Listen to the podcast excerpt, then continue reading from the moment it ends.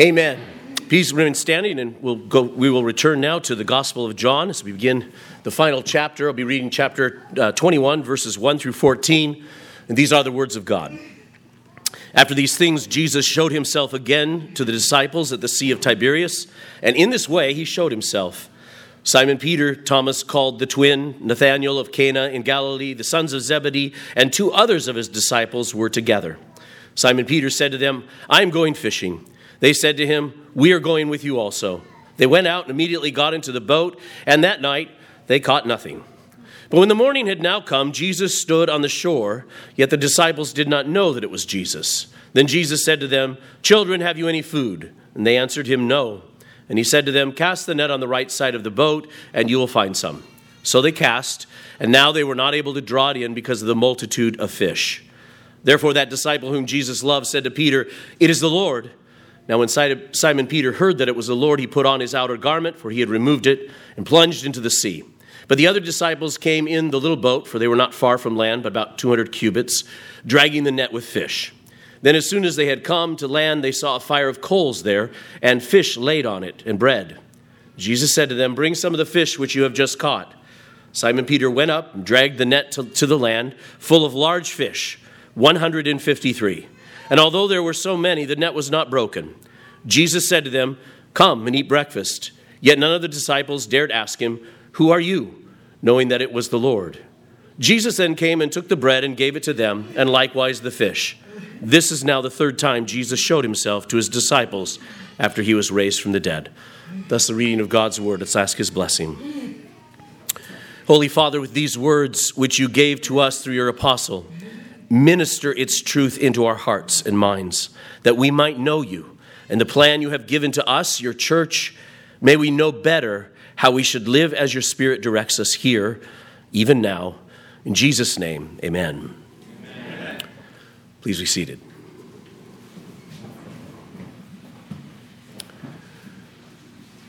Well, oftentimes you kind of come to the end of chapter twenty of, of um, the Gospel of John, and it kind of feels like it's the end. It does end with that verse that we've we've turned to over and over again, that that Jesus, uh, that John wrote these things, that you may believe that Jesus is the Christ, the Son of God, and that believing you may have life in his name. Kind of sounds like a good ending to, to the gospel. We've been going through the Gospel of John for a little over two years, fifty-six sermons so far. I'm sure you remember them all deep in your mind and heart, right? Um. But but many people actually try to argue that chapter twenty-one was a later addition to the gospel, that maybe John even didn't write it. Um, what's interesting about that, there there are lots of different texts in the scripture where there's some debate because there's some some of that text is missing in some of the orig- or the or earlier documents, and or they might be miss in, missing in certain traditions. What's interesting is in this, with, when it comes to this chapter, it's found in all the copies. It's, it's not missing anywhere. Um, and yet there's this kind of ongoing um, textual criticism about whether or not this is uh, is in the original Gospel of John. So they do so without any kind of textual evidence at all, but simply on a number of speculations. It seems like chapter twenty ended well and and accomplished. John basically says, "I've accomplished what I wanted to accomplish, and you've you've now heard that all that needs to be heard so that you might believe." There it is, you know, mic drop. We're all done now, right? But, you know, it's kind of like, it reminds me of, if you've read through the book of the Lord of the Rings, um, when you get through the, this amazing adventure that goes through three um, books, and and finally the ring is cast into the uh, in, into the molten to, to die and or to be destroyed, and and finally all of um, uh, you know all of this created kingdom has been has been saved and established. You, the book should end, right? And yet there's this other chapter, there's this other section where the all the hobbits return to the Shire. And and a bunch of other little things happen that at first glance don't seem to be necessary to the story, and yet help tie several things together.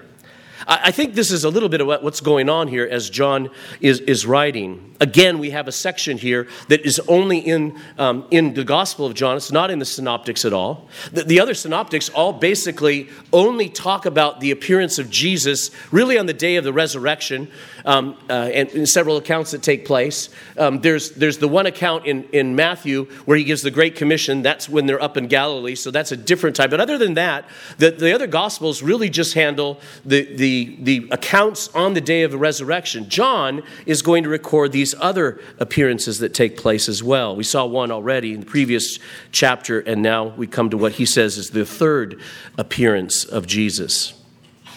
So John seems to take us, for the apostles who are going to carry on the ministry of, of, of the kingdom, back to where it all began, kind of like Tolkien takes us back to where it all began in the story of the Lord of the Rings, back to the Shire. And so this is back to Galilee.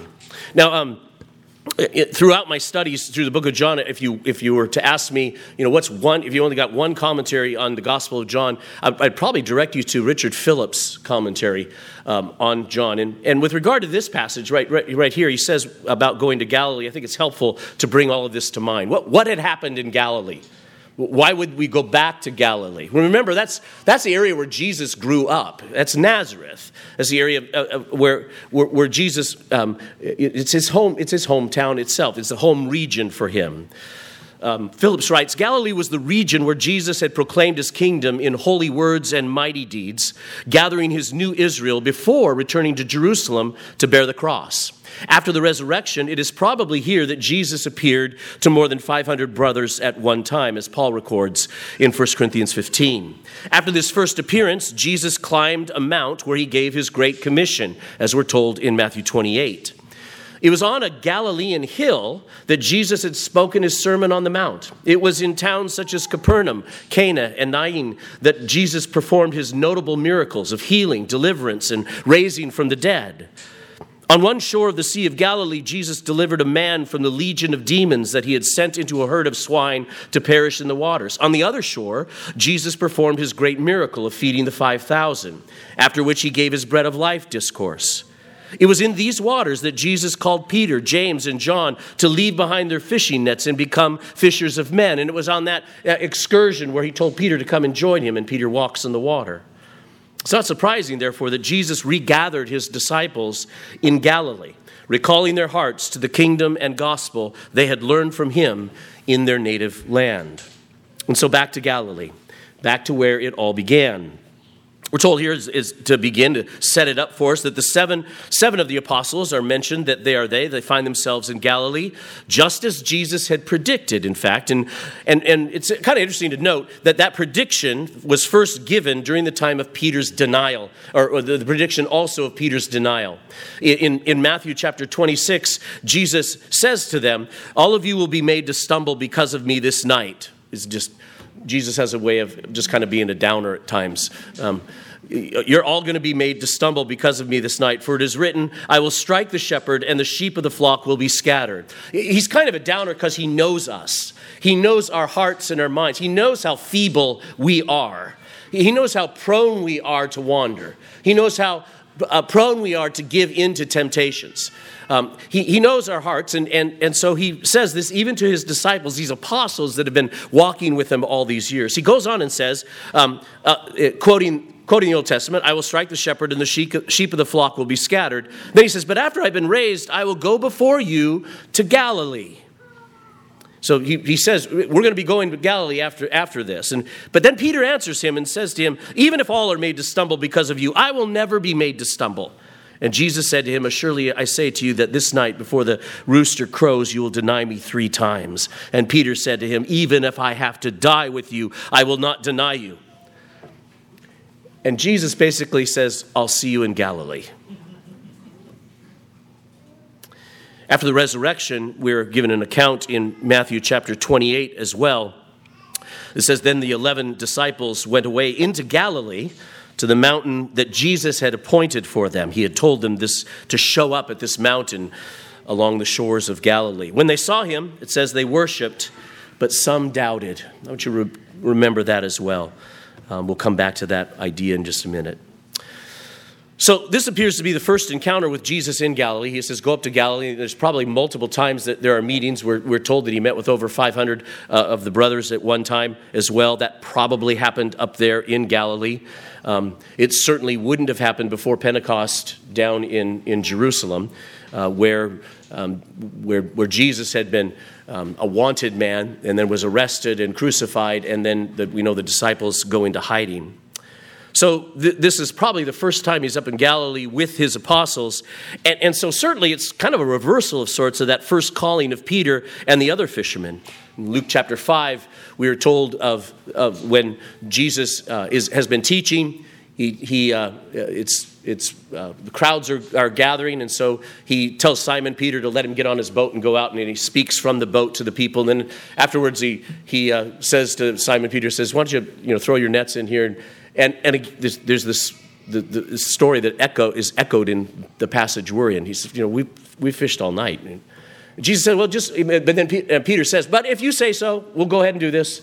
And so he throws the net and he pulls in, and there are so many fish that he has to call over the other boat, and together they are trying to bring the, this, this gathering of fish in uh, for fear that the nets might actually break.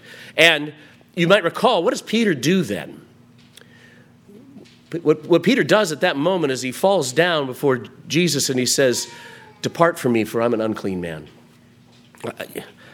So at, at that moment, that, that Jesus or Peter does not want to be near this, this amazing, miraculous, wonderful teacher. But Jesus tells him, no, follow me. I'm, I'm going to make you and your people here, your, your other men, fishers of men. So now we're back up in this, this second occurrence where Jesus again tells them to go and, and cast their nets. Peter decides to return to his vocation, it appears, it appears here, at least for a night. Now, it, this is not, this is not um, Peter is not saying, you know, there's nothing else to do today. I think I'm going to go fishing. Or, and he's not saying, it's been really a tense few days, guys. Why don't we go fishing? It's not that kind of fishing. It's not that kind of getaway kind of fishing. Peter is, is probably, num- number one, he's got to, he's got to, take care of himself. He's got to take care of, if he has still this family nearby, or um, he's he's got to take care of his people. And there are boats, and Jesus isn't there right now. And so let's get back to work. Let's get back to the work that we, we've done until Jesus shows up. And so he says, I'm going fishing. I'm, I'm going to go, and at least for the night, I'm going to go fishing. And the others follow Peter, as, as often happens.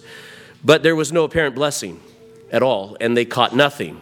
I'm sure it was providential. It is, of course, providential because of what happens next. Jesus calls from the shore in the early morning, asking if they have any food. And again, in the text, um, most translations might say, children, um, uh, saying to you, uh, children, have you any food? And we might think that that's strange uh, to call them children. Uh, the word is paideia, and it does mean child or children. In the, uh, but it, it, it can also have this flavor of, like, lads, do you have any food? Or or even, guys, do you have any food? It's it, it's that kind of a familiar kind of term that would be using. So um, I don't think he's speaking down to them in that way. He's just calling to them and, and asking if they have any food. And when they say no, he tells them to cast the net on the right side of the boat, promising they will find some. Uh, some uh, some commentators say that, that there was a, uh, in these fishing boats, there was a, uh, a way that the... Um, uh, Uh, that the oh now I'm the tiller the tiller would come out and and, and hang to the right uh, and the to the to the starboard side, and, and so it would be to the right, and so normally the fishing would take place on the left. So it was a little bit a little bit strange for him to call them to, to throw the nets on the right, but they do so, and there were so many fish that they couldn't even draw the net in at first. And John, or the disciple whom Jesus loved, who I think was John, says says to Peter, like it all. It's like all the pieces come together. It's the Lord. It's, it's early morning. It's it. We don't even know how much dawn has dawn has appeared. Um, and and two hundred cubits is about one hundred yards away. So we we have um we're about one hundred yards away to the shore, and this man calls out, uh, "Throw the nets to the uh, to the right side." For some reason, they do that. They haul in this fish, and John may or may not actually be able to see that it's Jesus, but all these pieces are coming together. He says, it's the Lord. That's what goes on. And Peter then um, girds up his fishing coat and plunges into the water to swim to shore. It always bothers me. Why does Jesus, what, I always take my clothes off before I jump in the water. G, Peter puts his clothes on before he jumps in the water. What's, what's going on there? The, the text is, is, the idea is to gird up. Um, Peter will use this, this phrase in his own epistle, to gird up the loins of your mind. That is to, to tie yourself up so that you can get to work and, and go um, and go for the run. So it may be that they've been out fishing. His his garment is either off or it's just hanging loosely. And so it's it's the fact that he girds it up, ties it up so he won't lose it as he goes swimming. I think that's really what's going on there um, in, in terms of, I don't think Peter was like, stupid or something like that, but he he's so he girds himself up, jumps in the water, and goes after uh, swims for the shore. Well, again, the first time this happened, he had said that he was too much of a sinner to be with Jesus. But now, three years later, there comes a time when one realizes that one is too much of a sinner not to be with Jesus. I mean, isn't that true? Um, if if you have if you have the a, a spirit-given conviction of sin. If you have a spirit conviction, not not not you just feel bad or you feel guilty or you feel dirty because you are guilty, because you are dirty, because you have done wrong, because you have offended the Lord. But it, but if you just feel that way, you you don't want to be before God. You you want to hide like Adam and Eve. But when you're given a spirit-wrought conviction of your sin and your sinfulness. When the Holy Spirit convicts you of the sin. Now, now it's not shame that causes you to, to, to flee from Jesus. It is an absolute necessity that you run to him. You have this sense of, there is nowhere else for me to go but to Jesus himself. That, that's the only place I'm going to be able to take care of this dirt. This, this tar pit that I'm in. This constant, this constant falling into disobedience before God. My only hope, I can't get myself cleaned up and go to God. I got to go to God and get cleaned up. And so, we're at sometimes the first time that someone hears the gospel, hears about the holiness of God, or hears about the the the, the law that has been given to us and how we break it, and we want to run. We want to try to justify ourselves. But when God is kind, and his Holy Spirit works in your heart, in your soul, and speaks to you, you'll find that there's no place to, that you want to run. There's no place to run other than to Jesus himself. And so Peter dives in and swims to the shore. And so, so what happened here? We have these fishermen who, on their own, can't catch any fish. And yet with the work of Jesus, with the hand of Jesus, can't haul in all the fish that he brings to them. Well, just as the fish can't be caught by fishermen, so men cannot be caught by the fishers of men unless God draws them. And I think this is part of what John is drawing out as we see this preparation, this reformatting, this recalling of the apostles now to go out into the world. We've been learning this throughout the Gospel of John. This this idea that, that Jesus must call, that that we on, only only the ones who are his hear his voice, has been all through the Gospel. We've seen it over and over again. No one comes to the light unless God draws them out of the darkness they love. Nicodemus comes at night and tells him that he, and Jesus tells him that he must be born again by the Spirit that blows where he wishes. Jesus said that no one would come to him unless the Father granted it. And his own sheep hear his voice and follow, and that he would draw them to himself. This is all throughout the various chapters of the Gospel of John and all incidents that take place only in that gospel. And Jesus does draw men to himself. That's what he does. That's take it personally for a moment. Are you a Christian? Why are you a Christian? How did you become a Christian? You might be able to think, well, I became a Christian because some so-and-so shared the gospel with me. I got a book. I asked a bunch of questions. I, I grew up in a home that was Christian. I heard this all my life, and and, and now I know it's, it's mine as well. All true, all true. But ultimately, if you're a Christian, it's only for one reason. It's because Jesus drew you to himself. It's because he drew you to himself. And he did this. Here's, here's really the, it's even better news. He did this because he wanted to. He, he wanted you. He wanted you by name and called you by name. And it is because he caught you and brought you to himself. He may have used fishers of men, as I mentioned in your life, but he is the one who instructed them to cast their nets where you were. And if you're not a Christian, he may be using this very sermon or this series in John to draw you to himself, because that's what the purpose of, or at least part of the purpose of, of John's gospel is. Again, verse thirty-one of the previous chapter, these are written that you may believe that Jesus is the Christ, the Son of God, and that believing you may have life in his name. And so you're going to see him throw, you're going to see him tell the fishers of men, throw the nets, and they bring in this haul, and you're supposed to see that that's what God does. He draws in the ones that he wants. He uses his people to do so, but he always brings in the haul that he wants. Remember, even some of these disciples had been with Jesus and yet were still doubting. It's possible to be in the church, still be doubting. Is he really God? Is does does he really know me by name? Don't don't I have to? Aren't I just too dirty, full of shame for him? Uh, or or is he just too hard of a judge and I can't? Or or do you hear these words? Do you hear do you hear and see how Jesus heals and delivers and forgives? And, and time and again, in every kind of incident, there isn't a person that he isn't able to transform if he so chooses. And here you are. And here you are. Is he drawing you as well is a great question I want each one of you to consider, especially if you, like the apostles, even apostles who had been with Jesus for, for three years. It says in, in that passage in Matthew eighteen, they gathered at the hill of Galilee and, and, and they worshiped him, but some of them still doubted. Some of them still doubted. Faith is not something that you drum up.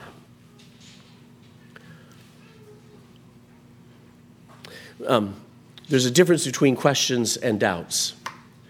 When you have questions about who Jesus is and what he proclaimed and, and how that works in your life, those are questions that can be good questions. And, and anyone can study the text. Anyone can study the stories and find the answers to those questions. They're there. Okay? That's different than doubts. That's different than doubts. Doubts, doubts are the kinds of things that come at you that you can't There, there aren't good answers for. Like, doubts like, well, but how do I know that he knows me? What if he doesn't even know who I am? I mean, kind of look at my life. Look what's gone on in my life. How does he even know that I exist? To which a good answer to that kind of a doubt is this. Well, how do you know he doesn't? The, the best way to answer doubts and stop doubts is to just answer or say the question the other way.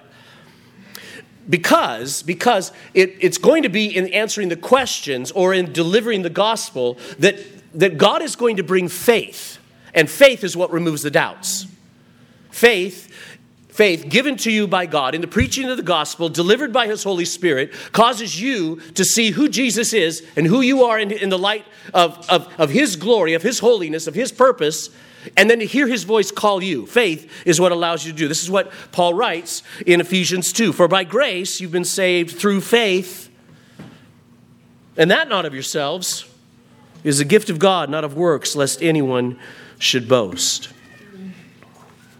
Jesus calls his own. And Jesus calls his own effectively. And Jesus calls his own as many as he wants. And in fact, when they haul the fish in, they see there's so many large fish, and somebody counts them. There's one hundred fifty-three. Jesus doesn't say, well, wait, wait, where are the others? And he doesn't say, I don't want some of those. The fish are hauled in and they're, account- and they're accounted for, and it's one hundred fifty-three. And we have spent two thousand years trying to figure out why the one hundred fifty-three is in there. Why one hundred fifty-three? Why are there one hundred fifty-three fish? Well, I'll tell you the reason. Here's the reason. We are told that there are one hundred fifty-three fish because there were one hundred fifty-three fish. But I think there's something more to it. Um, every time John, th- throughout his gospel here, and John, who is going to write the book of Revelation, numbers matter. Numbers matter often. And and, and so I want to I, I do want to consider something with you with regard to this one hundred fifty-three fish. If you were here this last spring, Pastor Wilson mes- mentioned this as well. Um, and, and this is not his fanciful thinking. There, there's, a, there's a number of scholars, and it's really taken place going all the way back to Augustine, who began to kind of work through this.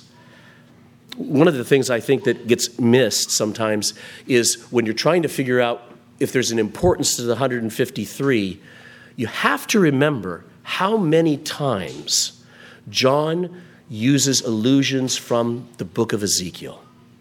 I want to remind you about that. We have turned to Ezekiel, Ezekiel several times in John's gospel.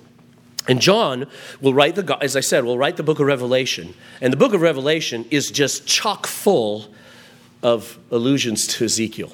I mean, you, you really have to understand Ezekiel if you're going to understand the book of Revelation. And the book of Revelation is going to bring all kinds of light also to the, the book of, of Ezekiel. They work together, and John wrote that book.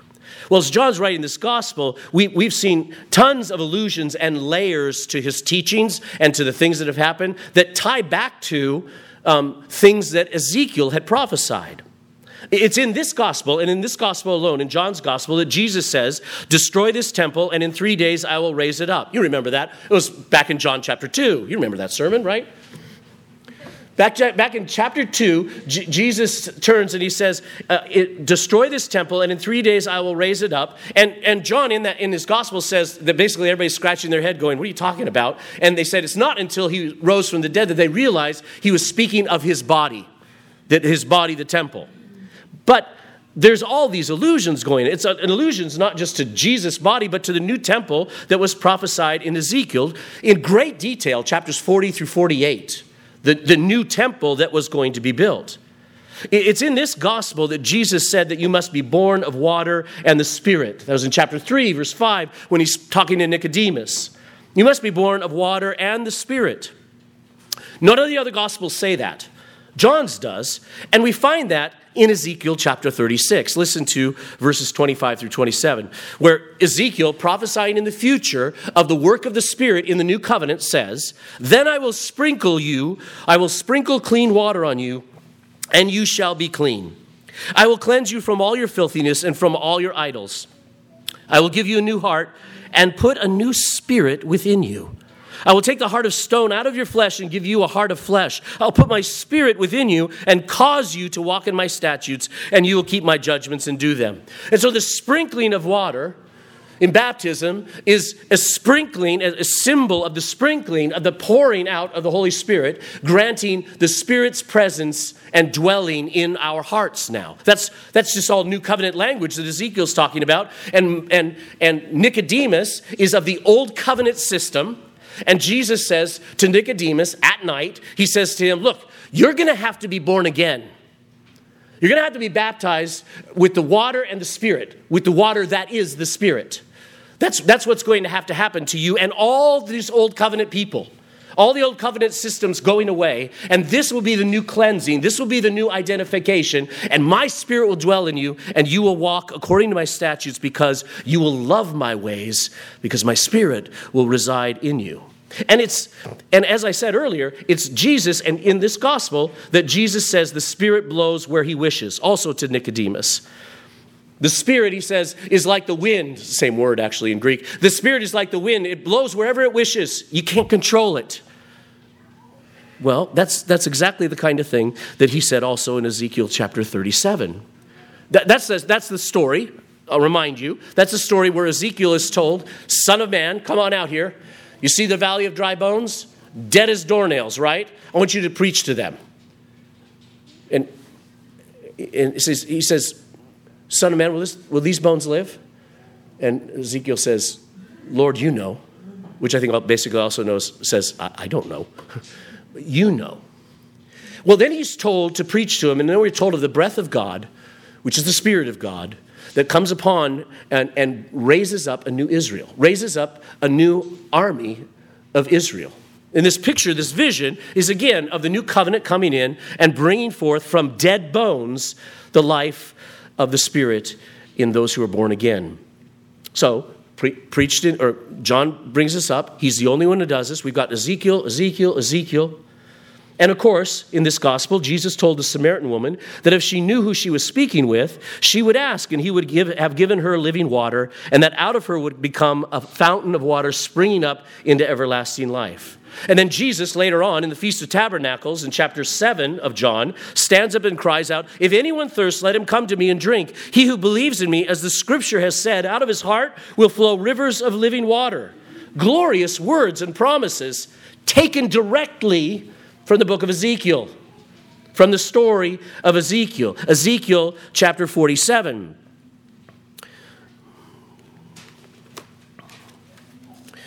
Ezekiel chapter forty-seven, we are told the, um, of, of the story. Now we are we are in this vision of the new temple. So it's the it's forty through forty-six has been the, all the details of this new temple, and then we're told that out of this temple is going to flow all of the uh, of this living water, this water that's going to flow out to the uh, to and get deeper and deeper the further and further it goes out until it hits the Dead Sea and and brings the Dead Sea to life. We're going to look at it in just a minute, but what? Again, you're going to say, well, what does that have to do with one hundred fifty-three? That was great, Dave. That was great. Okay, Ezekiel's all through all, all through the Gospel of John. I'm, I'm losing you here on the on the point, okay? Well, as I said, this number has been mulled over and twisted with all kinds of fanciful interpretations. So many, and so many poorly done, that we really are tempted to say that one hundred fifty-three fish simply means how many fish they hauled in and just leave it at that. But if we keep in mind all the allusions to Ezekiel's temple and then turn to what happens when the water flows out of that temple in Ezekiel forty-seven, some interesting things start to connect. And it seems to make sense as Jesus is drawing his disciples back into the new vocation that he has for them. Remember, who are these apostles? Who does Paul say these apostles are? He says the apostles are, are the foundation stones of the church. Everything that they say and teach becomes the foundation of our faith and practice. And everything that a preacher like me speak, speaks to you has to be built on that foundation. We don't do any, there's no new, new stuff. Okay? So, so when he's speaking to these fishermen who are going to, who are going to turn the world upside down, as it says in the book of Acts, he is, he is drawing them into the vocation of transforming the, the world through the preaching of the gospel. So think about this for a second now. Um, over and over again, the, the Old Testament, in the Old Testament, the sea represented the chaos of the Gentile world and the fish, the Gentiles, while the land represented Israel. And in this story of the of the of the waters flowing out of the temple, We we have flowing out of the temple, and the prophet is told to follow this flow. I'm going to read for you. If you'd like to turn to Ezekiel chapter forty-seven, we're going to take a look at this. Ezekiel forty-seven. Then he brought me back to the door of the temple, and there was water flowing from under the threshold of the temple toward the east, for the front of the temple faced east. The water was flowing from under the right side of the temple, south of the altar. He brought me out by way of the north gate and led me around on the outside to the outer gateway that faces east. And there was water running out on the right side. And when the man went out to the east with the line in his hand, he measured one thousand cubits, and he brought me through the water. Uh, he brought me through the waters. The water came up to my ankles. Again, he measured one thousand and brought me through the waters. The water came up to my knees. Again, he measured one thousand and brought me through. The water came up to my waist. Again, he measured one thousand, and it was a river that I could not cross, for the water was too deep, water in which one must swim, a river that could not be crossed. He said to me, "Son of man, you see this?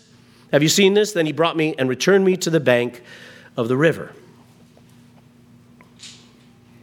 It says, when I returned along the banks of the river, there were very many trees on one side and the other also. But let's stop there just for a minute. So he goes, it's deeper and deeper. deeper. Do you see, can you see this? It gets deeper and deeper as it goes out. This, this, this is not the water of chaos, however, but a flood instead that heals. Because when the river e- reaches the sea, its waters are healed and life is restored. So, look at verse eight. Then he said to me that this water flows toward the eastern region, goes down into the valley and enters the sea. And when it reaches the sea, its waters are healed. But then it says this. It says, and it shall be that every living thing that moves, wherever the rivers go, will live. There will be a very great multitude of fish, because these waters go there, for they will be healed, and everything will live wherever the river goes. It shall be that fishermen will stand by it, fishermen. There'll be fishermen will stand by it from En Gedi, that is the spring of Gedi, to En Eglam, that is the spring of Eglam. And there will be places for spreading their nets. Their fish will be of the same kinds as the fish of the Great Sea, in, in, the, in the Hebrew mind, that's the Mediterranean. So the Dead Sea, which didn't have any fish in it, everything was dead, has now become so alive and so fruitful because of the waters flowing out of the temple that, that there are so many, there's a great multitude of fish in the Dead Sea, just like the Mediterranean, in the Great Sea. Exceedingly many. Not just many, exceedingly many. Glorious fishing, apparently. So we have all this imagery of the water and the outpouring of the Spirit, and then this overflow of the living water all over. When would this Spirit be poured out? When would this Spirit be poured out that's going to flow out of the temple? Well, that was at Pentecost, when, when the church is baptized with the Holy Spirit, and people from all nations who have gathered for Pentecost feast hear the gospel preached in their tongues, and then and they hear the great mighty wonders of God, it says. And it says on that day, after, after Peter preaches, that three thousand were saved. And we know that Pentecost was the feast of first fruits. And they would come and they would bring their first fruits of, of the begin, of, from the first harvest with great gladness and thanksgiving, and, and the hope of the promise that God was going to bring even a greater, a, a greater um, harvest throughout the rest of the year. That was, that was the mindset of Pentecost. three thousand are brought in that day from, from various nations, and there's a promise that this is going out to all who are called, it says, Peter says at the end of his message. To all who are called, wherever the net's thrown, whenever, whoever Jesus wants to gather, this is just the beginning, he says. And at Pentecost, if you look at Acts chapter two, there are seventeen nations or people groups listed. This was the first catch. Now here's where you have to do something that we're, well, sort of we're not, we don't think about doing.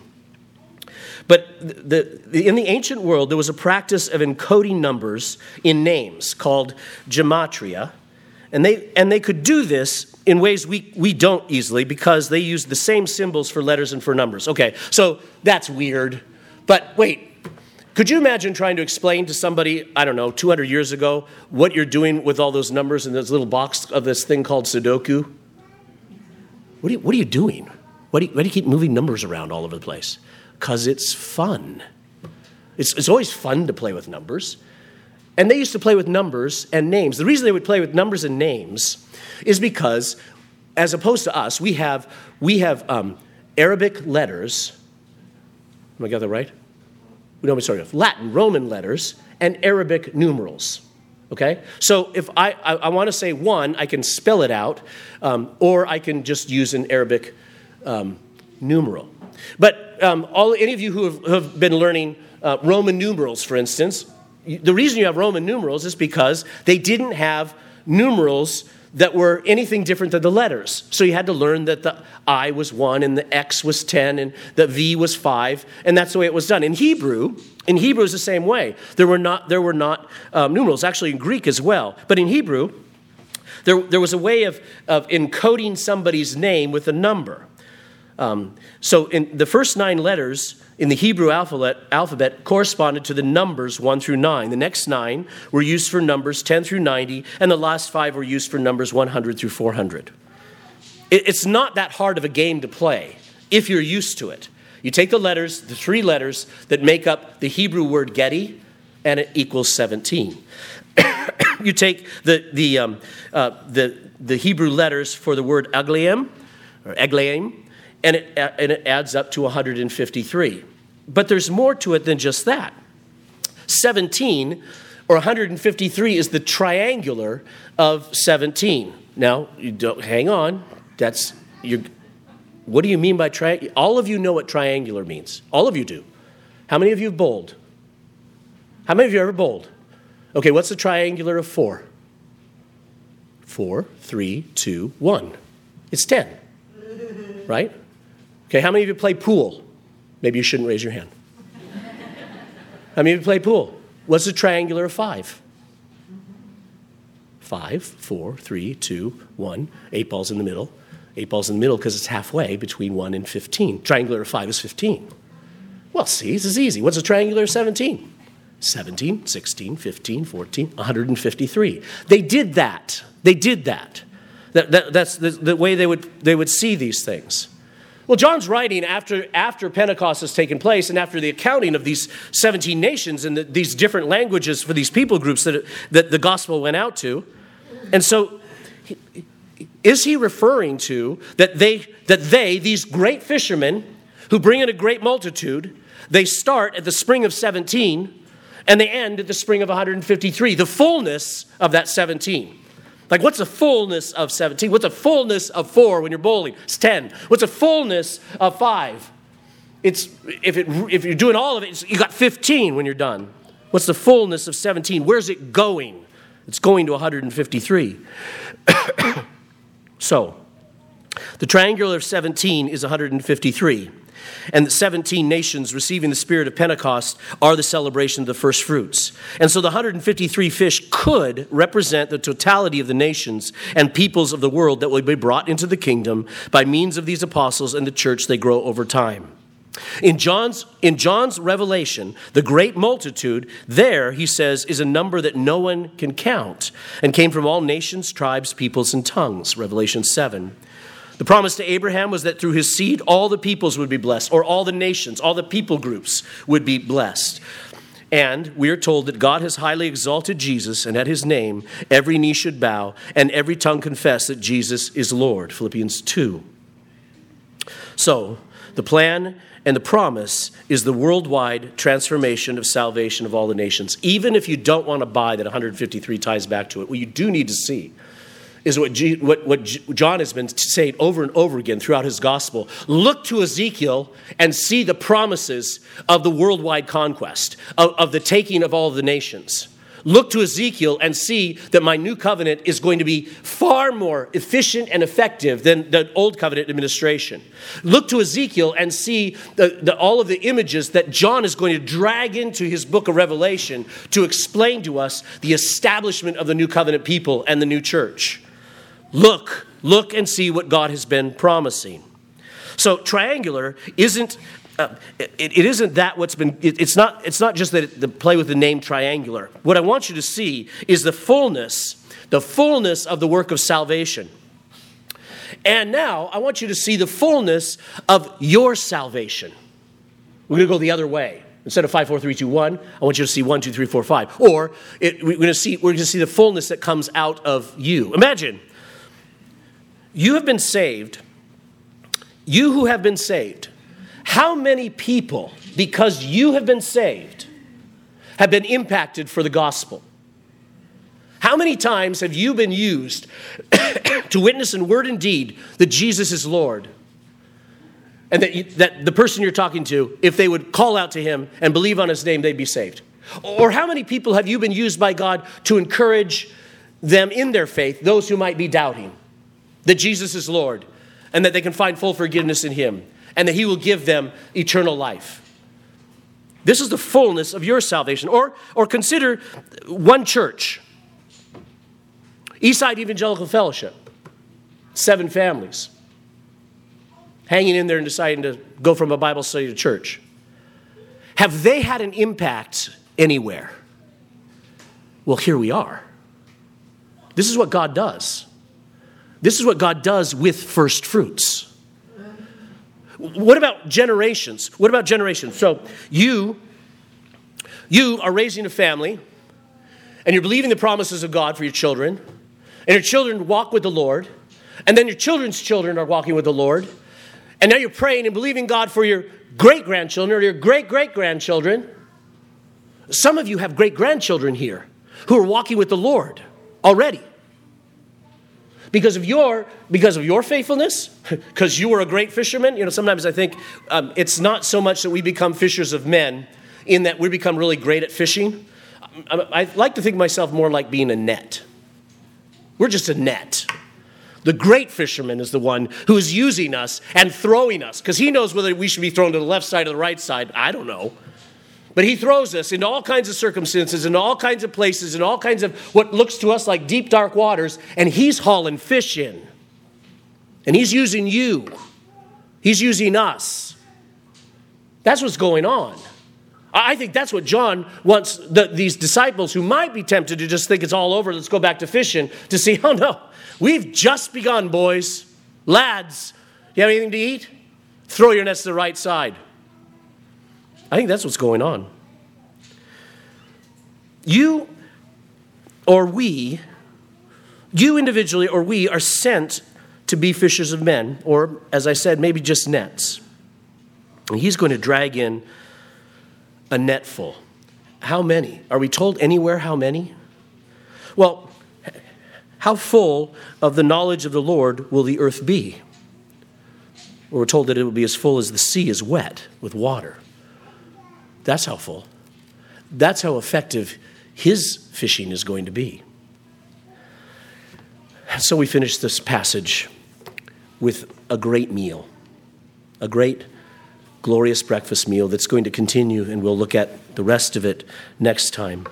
But here, we see Jesus says, come and eat breakfast. I've taught you something now. You, you're going to need to think about this for a while. Come and eat breakfast. Yet none of the disciples dared ask him, who are you? Knowing that it was the Lord. Jesus then came and took the bread and gave it to them, and likewise the fish, bread and fish again. This is now the third time Jesus showed himself to his disciples after he was raised from the dead. Jesus had earlier washed the disciples' feet, and now, serving again, he invites them to a breakfast he has prepared. Are you like Jesus? Washing and feeding his people. The church is to commune with Jesus, be washed by him, and fed by him. But this whole passage also points us to the great commission of the church, and that she is to be used by God to draw all men to himself. Washed, instructed, and fed by Jesus, here in the Lord's Day service, we are then sent as ambassadors of his kingdom into the world.